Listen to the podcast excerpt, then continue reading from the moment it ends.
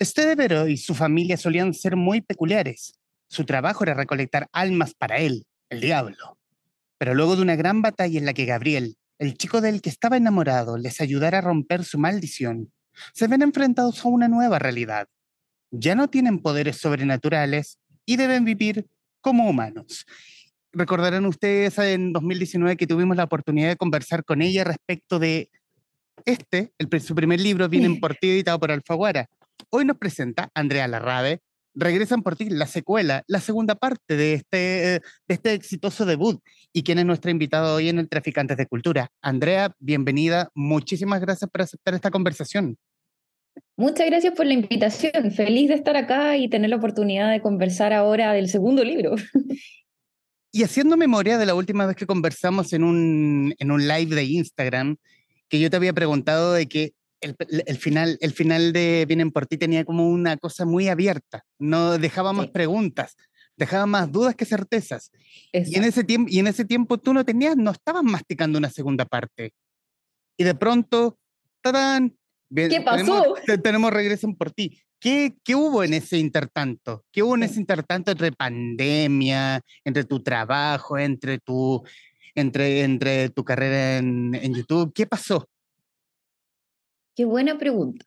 Sí, porque fue tal cual. O sea, yo también recuerdo que mm, eh, lo conversamos nosotros y en otras entrevistas también me sucedió que, que me preguntaban, ¿tú crees que va a haber secuela por, eh, de Vienen por ti? Porque tal como dijiste, el final era bastante abierto, ¿no? Daba como para, mm, daba definitivamente para poder continuar la historia. Pero para mí siempre fue importante no, no sentirme como obligada a continuar la historia si es que no tenía la idea clara de hacia dónde iba la historia. Porque cuando escribí el primero, Vienen por ti, tuve la idea en la cabeza mucho tiempo y se fue armando y construyendo así como casi como una telaraña, un rompecabezas y eso me encantó, lo disfruté muchísimo. Entonces, para mí siempre ha sido súper importante escribir la historia que me obsesiona, o sea, cuando yo no puedo parar de pensar en una historia, en los personajes, imaginándome los diálogos, etc., ahí es cuando tengo que escribirla. Y cuando salió recién Vienen por ti, no tenía esa idea en la cabeza sobre una secuela. Por ende, no estaba segura si es que iba a continuar. Pero es bien interesante lo que dices respecto de la pandemia. Yo creo que el, tema del, del encierro igual potenció el de alguna forma obligarme a estar más creativa. Empecé a escribir cuentos cortos y en ese intertanto yo recuerdo, fue en septiembre de 2020 que me, me impactó tanto.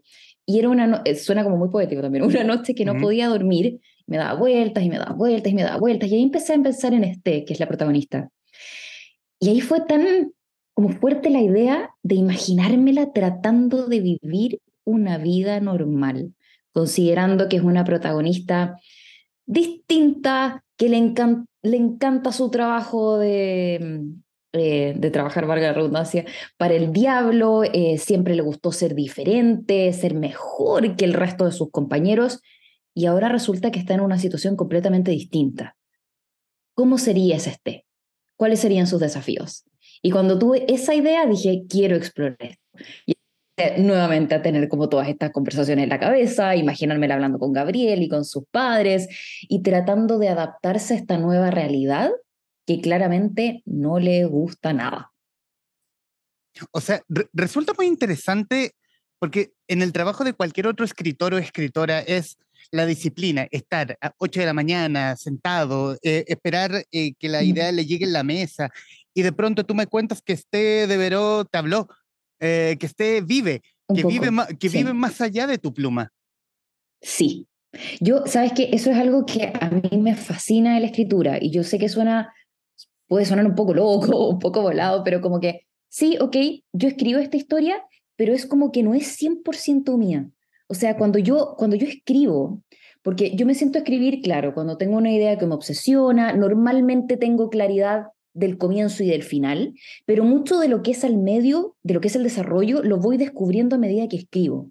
Y me encanta esa sensación de sentarme a escribir, porque por supuesto que hay que hacerse el tiempo para escribir, no hay que estar a la espera de sentirse mega inspirado, sino que hay que darse el espacio, sentarse, abrir el documento en Word y simplemente empezar. Pero una vez que pasa eso, siento que es un proceso súper mágico y especial el que a medida que escribo también me voy sorprendiendo. Y es como, y a veces pasa algo, o a veces un personaje dice algo, y yo es como, oh, sí, esto era lo que tenía que pasar, o esta era la reacción que tenía que tener ese personaje. Entonces, eh, no sé, es, un proceso súper entretenido de, de que tengo una idea, pero también me puedo ir sorprendiendo a medida que avanza y a medida que voy descubriendo cosas de la historia. ¿Y, y cómo fue revisitar a los personajes después de el hecho, el hecho final del primer libro hasta el comienzo de Regresan por ti? ¿Cómo fue darle, no sé si cierta madurez, pero eh, tenemos a un Estedevero eh, acontecida, ya no es un la todopoderosa, Ahora, es, eh, ahora es solamente un ser humano más.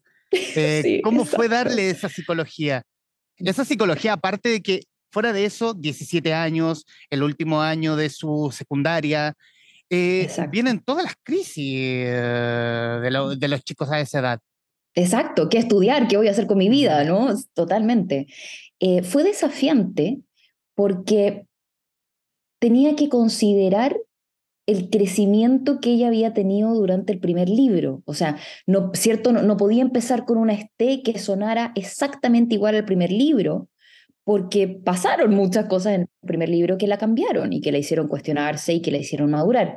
Entonces era un equilibrio entre un crecimiento pero tampoco un cambio tan radical. Entonces todavía, todavía tenía que verse esa este que a veces es inmadura o que a veces como que se cuestiona mucho las, las decisiones que toma. Y encontrar ese equilibrio fue desafiante, de sentir que era un este que había aprendido ciertas cosas, pero que en otros grados también seguía siendo esa chica de 17 años, de que está con esta lucha interna de que no quiere ser igual al resto de las personas de su edad, de que le encantaba esta cosa distinta que tenía, que ahora se la arrebataron por su responsabilidad. Entonces también como, como lidia con todo eso. Eh, y eso fue súper entretenido. Eh, me encantó también, siento que Regresan por ti, la secuela, me dio un espacio de conocer más a Gabriel también, que es como protagonista masculino, de meterme más como en su psiquis, en su tema familiar, em, y eso también fue súper interesante. Eh, creo que hay algo bien, como una oportunidad bien especial y que agradezco mucho de, de volver a visitar estos personajes y de poder como, tal como dices tú, como explorar el, el, crecimiento, la madurez y por el otro lado también los desafíos que siguen teniendo o los desafíos que se repiten, ¿no? Porque ser humano es el único animal que se tropieza dos veces con la misma piedra. Entonces, también vemos eso un poco en Regresan por ti, de cosas que quizás ella hubiese aprendido, pero no. Entonces, también vemos el lado bien humano. Em, y es un proceso que disfruté mucho, en realidad. Y, y, y tocando la figura de Gabriel, Gabriel en esta segunda parte resulta como el, la voz de la razón, el Pepe Grillo. Eh, también eh, un ser tremendamente adorable, que es muy raro en, las novelas juveniles, donde el protagonista siempre es un ser deleznable. Eh, claro, como el chico malo. Claro, el chico malo. Mira, se me ocurrían otras palabras muy poco doctas en estos momentos. Pero, este, pero Gabriel es un chico adorable, sobre todo un chico que que tiene las ganas de acompañar este, en, este, en este camino como humana, post el hecho en cuestión del primer libro. Mm. Yo siento que, que Gabriel tiene como, a pesar de, lo, como de las heridas que tiene respecto a sus padres, eh, siento que tiene bastante madurez, un poco como en él como hombre, a pesar de que está joven, y como pareja, porque claro, en el fondo él, él quiere quiere estar ahí para ella, quiere acompañarla, quiere ojalá crecer con ella, como aprender juntos. Y me gusta mostrar mucho, y esto no es algo que hice tan consciente, como que también lo fui descubriendo, de ver a este protagonista masculino que no es esa figura mala, como hablábamos antes, como el chico malo o el, o el chico, el chico como torturado, ¿no? Eso como el, chico torturado, como con rasgos más tóxicos, eh, porque quería una relación sana para ella. Al final esté con todos sus temas internos y familiares de trabajar para el diablo, encuentra a una persona, una pareja, y es capaz de darle una, una, mm, una relación muy sana. Y, y, creo que eso también es importante de tener en libros juveniles, porque al final este es un libro eh, para desde los 14 años, y, y, que el romance juvenil también te dé un ejemplo de algo más sano. Eh, sí tenemos el chico más tóxico, que en este caso es Damián, y que también exploramos más en este libro, un poquitito más como un triángulo amoroso.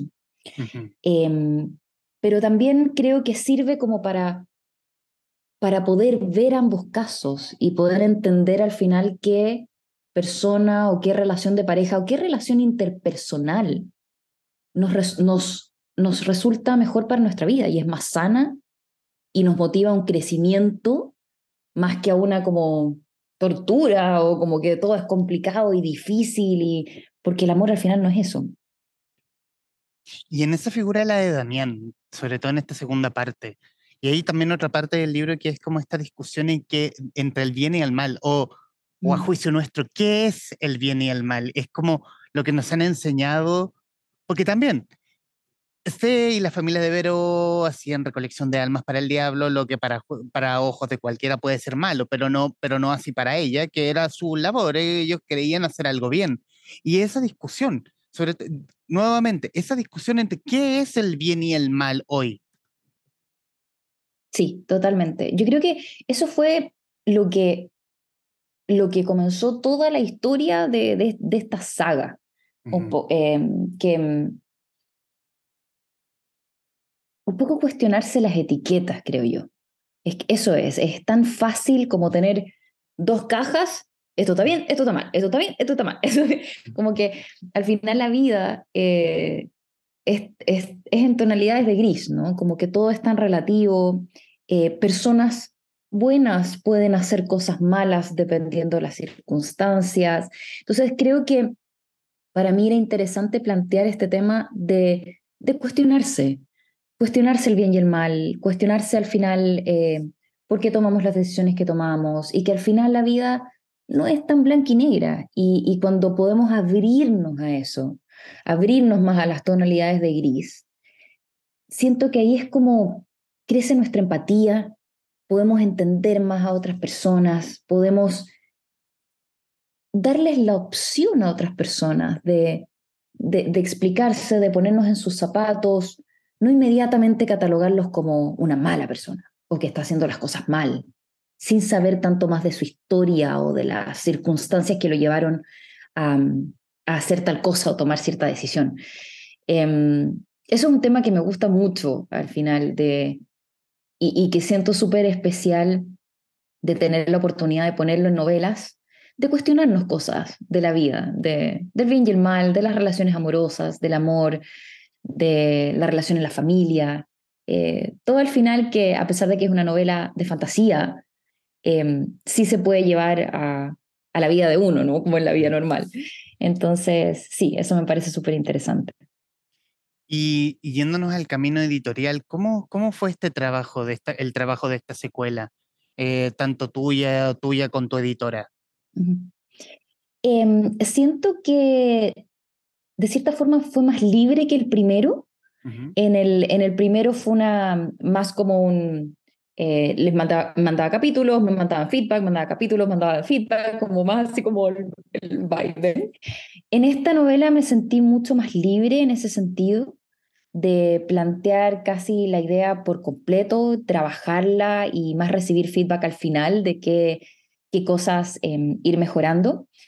Em, y sentirse más libre tiene como sus puntos tanto buenos como negativos. Em, bueno en el sentido de que aprecio mucho la confianza de, que me dejaran escribir y Andrea desarrolla la idea que tienes y, mucha confianza en mi trabajo. Y por el otro lado también yo estaba nerviosa de que estará bien, será lo suficientemente bueno. Creo que hay un peso también em, importante cuando es una secuela, principalmente porque el primer libro le fue bien, recibí mucho feedback positivo, Muchos lectores quedaron muy contentos y ahora entonces está la expectativa del segundo. y eso es como, ¡oh! qué nervio, como que estar a la altura, les gustará. Entonces, em, fue un libro que, que pensé mucho, más que nada cuando ya estaba terminado y dije, ok, ¿está lo suficientemente bueno para mí? ¿Está a la altura del primero? Y, hice hartas ediciones también en ese momento, ediciones de, no quiero decir tantos spoilers, pero de cómo quería que terminara. Eh, le, di hartas vueltas a eso, eh, porque también es un final un poquitito abierto. Em, algunos capítulos que puse, saqué, hice hartos cambios ahí cuando la tuve como ya completa, que me tomaron tiempo, pero que finalmente me, me dejaron con una sensación de satisfacción. Y dije, ok, sí, aquí está. De todo corazón espero que les guste a aquellos que les gustó la primera novela, pero yo quedé muy contenta con el resultado. ¿Ya has tenido ese feedback? Está recién lanzado en todo caso. Está recién lanzado, exacto. Entonces ha sido como un poco así como tortura esperada, así como, porque una cosa es la gente cuando me comenta, oh, lo compré, ya lo tengo en mis manos, pero otra es que lo lean, que normalmente uno se demora un poquitito más. El feedback que he tenido ha sido positivo y lo aprecio tanto, tanto, tanto, porque de verdad mm, eso para mí es, era importante y se siente como una responsabilidad grande también. Em, para quienes les gustó el primero, poder entregarles una otra historia o la, la, continuación de la historia que ojalá los pueda enganchar tanto como esa primera parte. ¿Y qué tanto ha cambiado la Andrea Larrabe del Vienen por ti al Regresen por ti? Estamos hablando desde 2019 al salto 2022. ¿Qué tanto ha madurado? ¿Qué tanto conocimiento ha ganado? ¿Qué tanta experiencia misma de la vida en el fondo ha ganado? Soy otra Andrea. Em, bueno, empezando por lo que hablamos hace un rato del tema de la pandemia, que yo creo que para todos fue como un periodo de entre crecimiento, cuestionarse hacia dónde voy en la vida, qué es lo que quiero hacer. Y para mí, lo más grande fue que me cambié de país, de haber vivido toda mi vida en Santiago de Chile, ahora estoy en Vancouver, en Canadá. Em, me vine para acá en agosto 2021, o sea, ya llevo un año y algunos meses. Y eso fue un cambio gigantesco, a pesar de que es algo que yo siempre había querido hacer, siempre había querido experimentar, vivir en otro país. Eso no significa que sea poco desafiante, todo lo contrario, es un desafío gigantesco. Em, fue difícil al principio, pero también ha sido un aprendizaje gigante de, de hallarme en otro país, de ir pensando cómo quiero que sea mi vida, de permitirme crecer en tantos aspectos. Y la verdad es que ahora yo creo que me siento más, más feliz, más yo de lo que había sido en mucho tiempo. Así que ha sido realmente un proceso, creo que todos los procesos que al final valen la pena en la vida son difíciles. Em, pero al final uno dice, qué bueno que pasé por eso, por la ansiedad que, me, que se me gatilló al recién llegar acá y decir, ¿qué estoy haciendo? ¿Y qué voy a hacer? ¿Y qué estoy haciendo aquí? Y ahora sentirme tan a gusto y, tan contenta de estar viviendo esta experiencia y de estar aprendiendo y de estar saliendo de mi zona de confort también.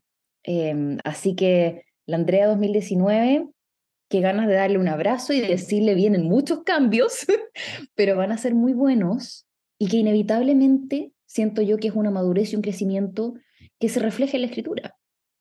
Em, tal como hablábamos hace un ratito de las cosas que exploran mis dos libros, de relaciones interpersonales, de las etiquetas, de cuestionarse el bien y el mal, hay, hay una madurez también de quien, lo, de quien lo escribe, ¿no? Y también como ganas de, de seguir explorando esos temas en base a mi crecimiento personal. Cuando había leído en tus redes sociales que te habías ido a Vancouver, era como, eh, se fue al lado de, se fue al lado de Mickey Mouse. O sea, sí, está ahora un país de diferencia, no es un continente entero. Claro, sí, eso, eso es uno de los, de los puntos a favor. Y en, y en ese cambio, bueno, el gusto por mí, por Disney no ha cambiado. No, para nada. sigue, sigue creciendo ese amor.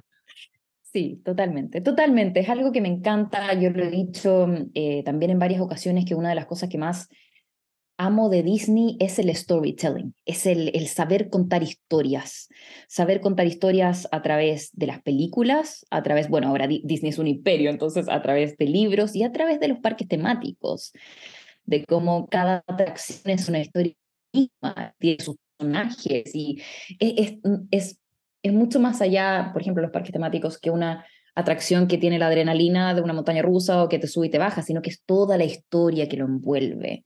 Y yo creo que eso es algo que, que siempre me, me llamó la atención de Disney desde muy pequeña, el contar esas historias y me aprendía las historias de memoria, porque me encantaba poder compartir las emociones y armar todo este mundo de fantasía y, y qué hacían los personajes y pensar en, pensar en qué estaba sucediendo en su mundo interno, todo lo que significa la construcción de un personaje y el contar una buena historia y el conectar con las emociones de una audiencia es algo que me gusta mucho de Disney. Em, y también, por supuesto, yo, tengo, yo soy creadora de contenido, eh, youtuber, que muy enfocado en el tema Disney y los parques temáticos, y me encanta poder hacer cosas que quizás si uno las vea simple, como de simple vista parecen muy distintas, ¿no? Como mi lado escritora, mi lado creadora de contenido de parques Disney, pero nuevamente, eso es lo que me gusta, que al final creo que es la complejidad del ser humano. No porque sea escritora, no me puede gustar Disney, por ejemplo, o no porque me guste ir a los parques temáticos, entonces me gusta poder explorar en mi vida profesional las distintas cosas que me llaman la atención. Em, y me siento súper afortunada de, de, poder estar haciendo. ¿Y has tenido ese cuestionamiento? O sea, de ser escritora y a la vez que te, que te cuestionen ese, esa, la, chapa de escritora versus la chapa de fanática de Disney?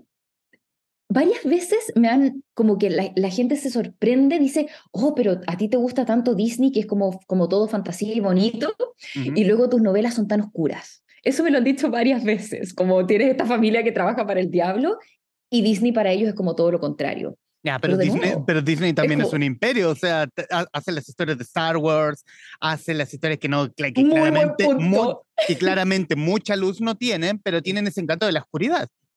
Sí, estoy totalmente de acuerdo. Yo creo que a veces también se basa como en cuando uno no conoce tanto Disney en realidad, porque si uno empieza a analizar Exacto, lo que dijiste tú, la oscuridad y la historia de los villanos. Los villanos son personajes muy bien construidos, eh, pero a veces se tiene como esta idea más, más superficial, quizás como oh, todo Disney, como todo feliz, y solamente ven eso.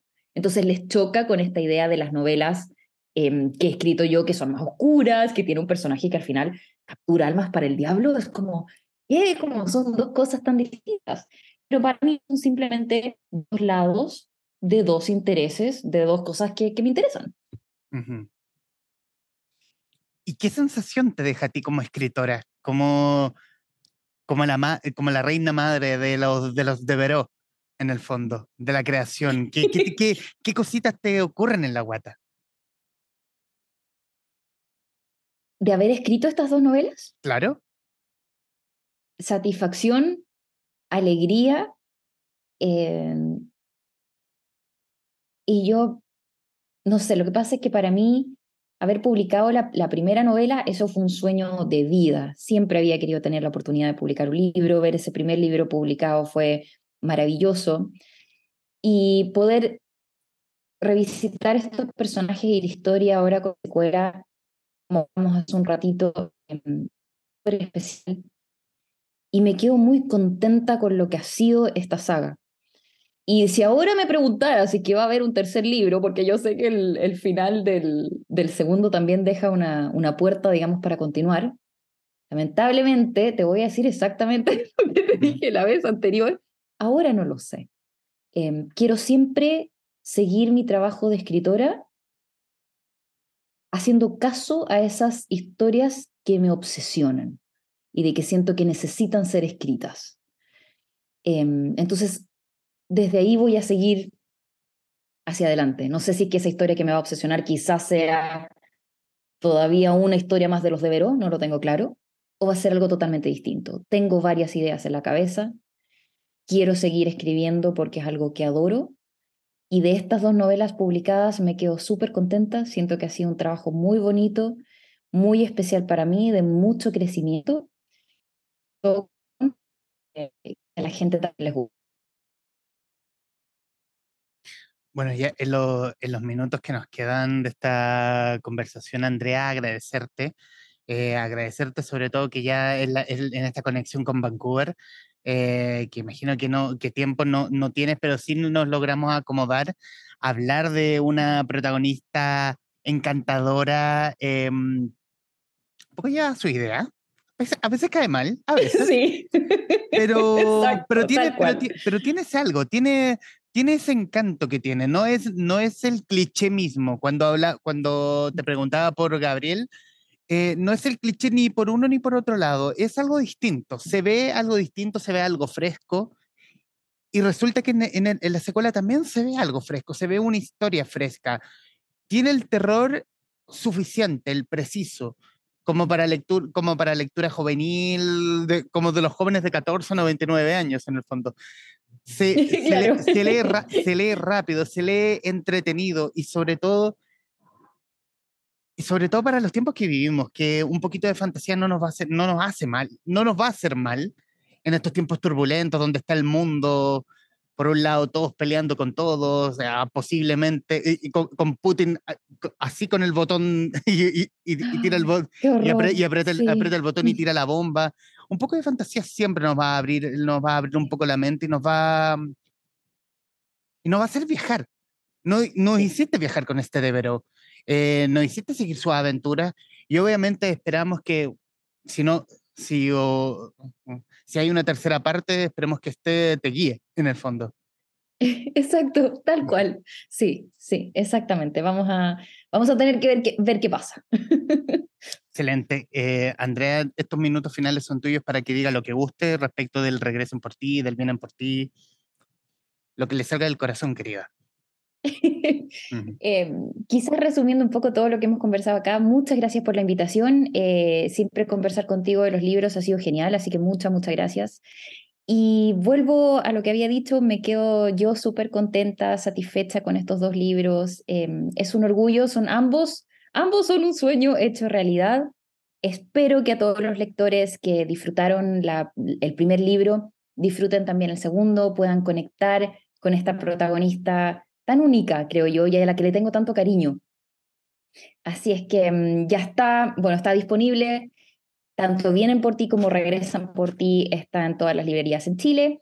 Y del extranjero también lo pueden encargar por Busca Libre, que eso es súper, súper bueno porque tengo hartos seguidores de mi canal que a veces son de, de México, Colombia, de España. Lo pueden encargar eh, por ahí en papel y también está en formato digital. Así es que si lo leen, me haría inmensamente feliz, espero que lo disfruten y de nuevo muchas gracias por esta invitación.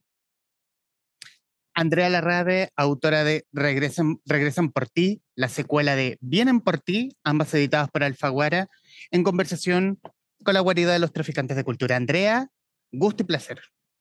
Igualmente, muchas gracias. Y a quienes nos están viendo o escuchando, gracias por estar ahí. Adiós.